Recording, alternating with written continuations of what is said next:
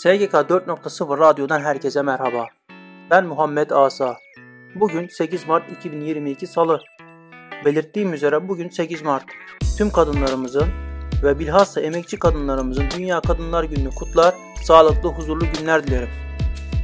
Şu anda Çalışma Hayatının Sesi programının 29. bölümünü dinliyorsunuz. Çalışma Hayatının Sesi programını dinleyerek güncel gelişmeleri takip edebilirsiniz. Çalışma Hayatının Sesi programında özet olarak dinlediğiniz gelişmelerin detaylarını e-posta bültenimiz aracılığıyla tüm üyelerimize gönderiyoruz. Bültenimize SGK 4.0 internet sitesini ziyaret ederek üye olabilirsiniz. LinkedIn, Facebook, Twitter ve Instagram üzerinden de bizleri takip edebileceğinizi hatırlattıktan sonra programımıza başlıyorum.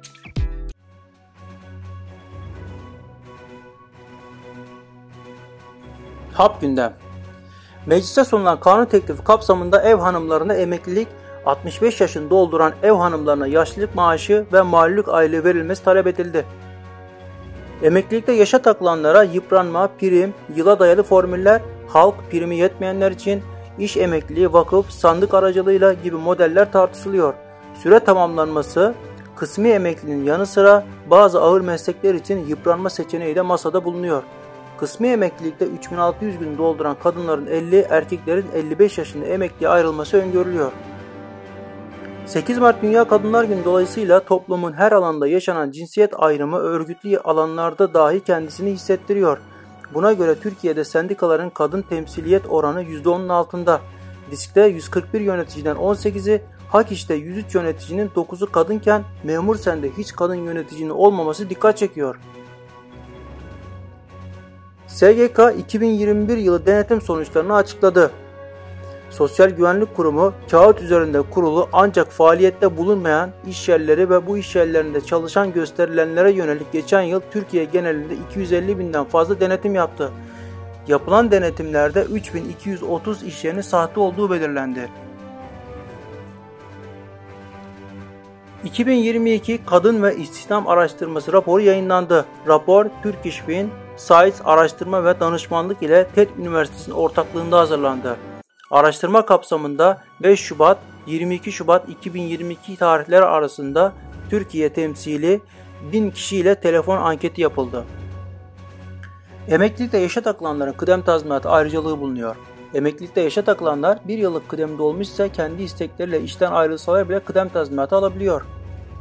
Emeklilere bayram ikramiyesi müjdesi üzerine milyonlarca memur, Bağkur ve SSK emeklisi araştırmalarını hızlandırdı. Ramazan ve Kurban Bayramı için bu yılda iki defa verilecek olan ikramiye tutarında artış konusu gündemdeki yerini koruyor. Koronavirüs salgınında maske zorunluluğunun bazı alanlarda kaldırılmasının ardından iş yerlerinde yeniden gündeme geldi. İş yerlerinde nerelerde maske kullanımının zorunlu olacağının iş güvenliği uzmanı ve iş yeri hekimi tarafından belirlenmesi gerekiyor.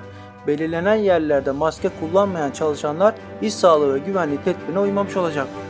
Bu tedbirlere uymadığı tespit edilen ve uyarılara rağmen buna uymamayı sürdüren çalışanın da iş sözleşmesi iş, işveren tarafından tazminatsız olarak feshedilebilecek.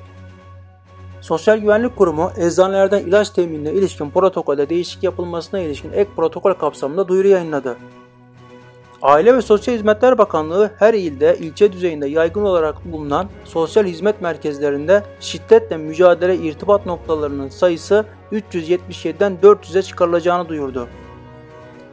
Aile ve Sosyal Hizmetler Bakanlığı'nca verilen hizmetler kapsamında yer alan Kadın, Çocuk ve Sosyal Hizmet Danışma hattı Alo 183'e geçen yıl toplam 987 bin başvuru yapıldı. Yapılan başvuruların 43.421'i kadınlara yönelik hizmetler alanında oldu. Türkiye Odalar ve Borsalar Birliği İlk Kadın Girişimciler Kurulu, değer katan kadın girişimciler toplantısının 37.si Top Iğdır ve Top Kırklareli Kadın Girişimci Kurulları ile gerçekleştirildi.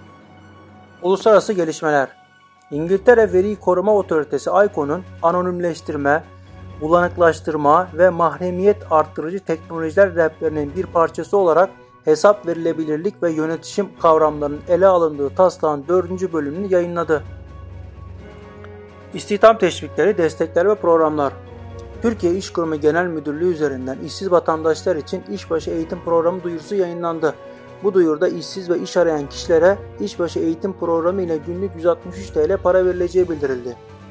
Küçük ve orta ölçekli işletmeleri geliştirme ve destekleme idaresi başkanlığı COSGAP Tekirdağ Güney Müdürü Ceyhan Bahadır Karataş, COSGAP tarafından mikro ve küçük işletmelere hızlı destek programı ile işletmelerin salgın şartlarında faaliyetlerini sürdürmeleri için yeni personel istihdam etmelerinin sağlanacağını bildirdi. Samsun'un Ayvacık ilçesinde yaşayan 4 çocuk annesi Şengül Açar, kendisi ve komşuları için yaptığı reçel ve turşular beğenilince iş kurarak 21 çeşit reçel, 50 çeşit turşuyu kendi markasıyla pazarlamaya başladı.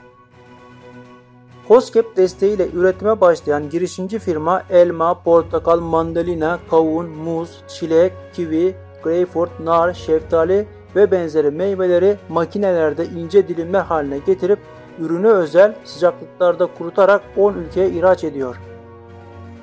2022 yılı teşvik kredileri belli oldu. Listede yer alan vatandaşlar belli amaç doğrultusunda hibe teşvik kredisi kullanabilecek. Kırıkkale'de küçük ve orta ölçekli işletmeleri geliştirme ve destekleme idaresi başkanlığının desteğiyle iş yeri açan Ebru Saydam, mantı, yaprak sarması, turşu, erişte gibi yiyecekleri ürettiği işletmesinde 5 kişi istihdam ediyor. İşkur'un aktif iş gücü programları kapsamında Ankara Çalışma ve İşkurum İl Müdürlüğü ile MAN Türkiye AŞ arasında sistem mühendisi üretim mesleğinde 47 kişilik istihdam garantili mesleki eğitim kursu açıldı. Mesleki Yeterlilik Kurumu tarafından faaliyetleri yürütülen Ulusal Europass Merkezi 7 Mart 2022 tarihinde Afyonkarahisar Üniversitesi Sağlık Bilimleri Fakültesi öğrencilerine yönelik çevrim içi Europass semineri gerçekleştirdi. Türkiye ile Filistin arasında ticari ilişkileri arttıracak eylem planı COSGAP Başkanı Hasan Basri Kurt ile Filistin Türkiye Büyükelçisi Fayed Mustafa tarafından imzalandı. İstihdam Türkiye Cumhuriyeti Devlet Demiryolları ülke genel daimi kadroda 180 personel alımına ilişkin İşkur üzerinden ilanı yayınladı. Kocaeli İşkur Bölge Müdürlüğü açık iş ilanlarını yayınladı. İlana göre çok sayıda firma 1250 elemana ihtiyaç duyuyor. Kıyı Emniyeti Genel Müdürlüğü eski yükümlü işçi alımı yapacak. İstanbul Gedik Üniversitesi farklı kadrolarda öğretim üyesi alımı ilanlarını yayınladı. İstanbul Sağlık ve Teknoloji Üniversitesi öğretim üyesi alımı yapacağını duyurdu. Fenerbahçe Üniversitesi öğretim üyesi alımı yapacak. Demiroğlu Bilim Üniversitesi öğretim üyesi alımı yapacağını duyurdu.